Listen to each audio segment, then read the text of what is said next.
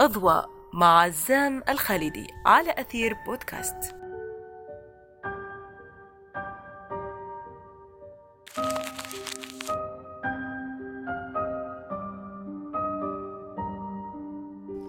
مرحبا. في كل مجتمع في أشخاص مؤثرين. ننظر لهم على إنهم مثال للتميز والشخصية الناجحة. وربما بعض البشر تجعل منهم قدوات يقتدون فيها خلال مسيرة عملهم أو مشاريعهم أو في بناء شخصياتهم حتى. وهذا الأمر ينطبق على جميع مكونات المجتمع باختلاف مهاراتهم واختصاصاتهم واهتماماتهم.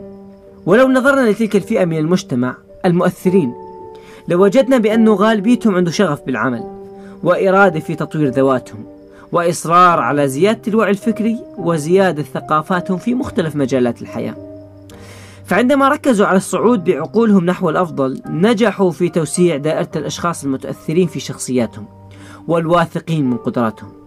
فتكون عندهم فئة تنظر لهم على أنهم قدوات والطاقة الإيجابية اللي تعطيهم دفعات الأمل خلال خطوات تحقيق أهدافهم.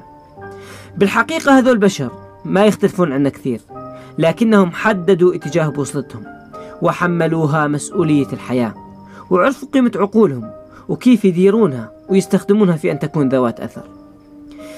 لكن المعضلة التي تحيط بنا اليوم هي التملص من عبء المسؤوليات والتفلت من أتعابها ورغم أن الأمة أحوج ما تكون إلى جيل يصعد بها نحو مستقبل أفضل من الذي نعيش فيه في الحقبة الراهنة. فقليل ما تجد من الشباب الصاعد من يحمل على أكتافه هم التغيير وبذل المجهود من أجل أن تعود أمتنا تصارع بقوة وعي شباب هالأمم.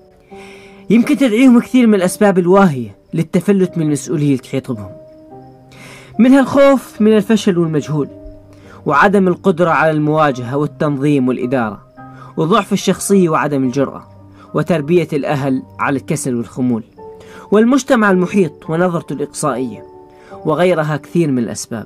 لكن بالحقيقة من يتأمل صفحات العظماء يرى بأنهم دخلوا التاريخ من أوسع أبوابه. فعندما شقوا طريقهم من بين الصخور وواجهوا أعتى المصاعب ومروا بمراحل تنهك العقل قبل الجسد. وتكاد تقول جوارحهم كفى لكنهم كابروا على جراحهم وأتراحهم من أجل البلوغ.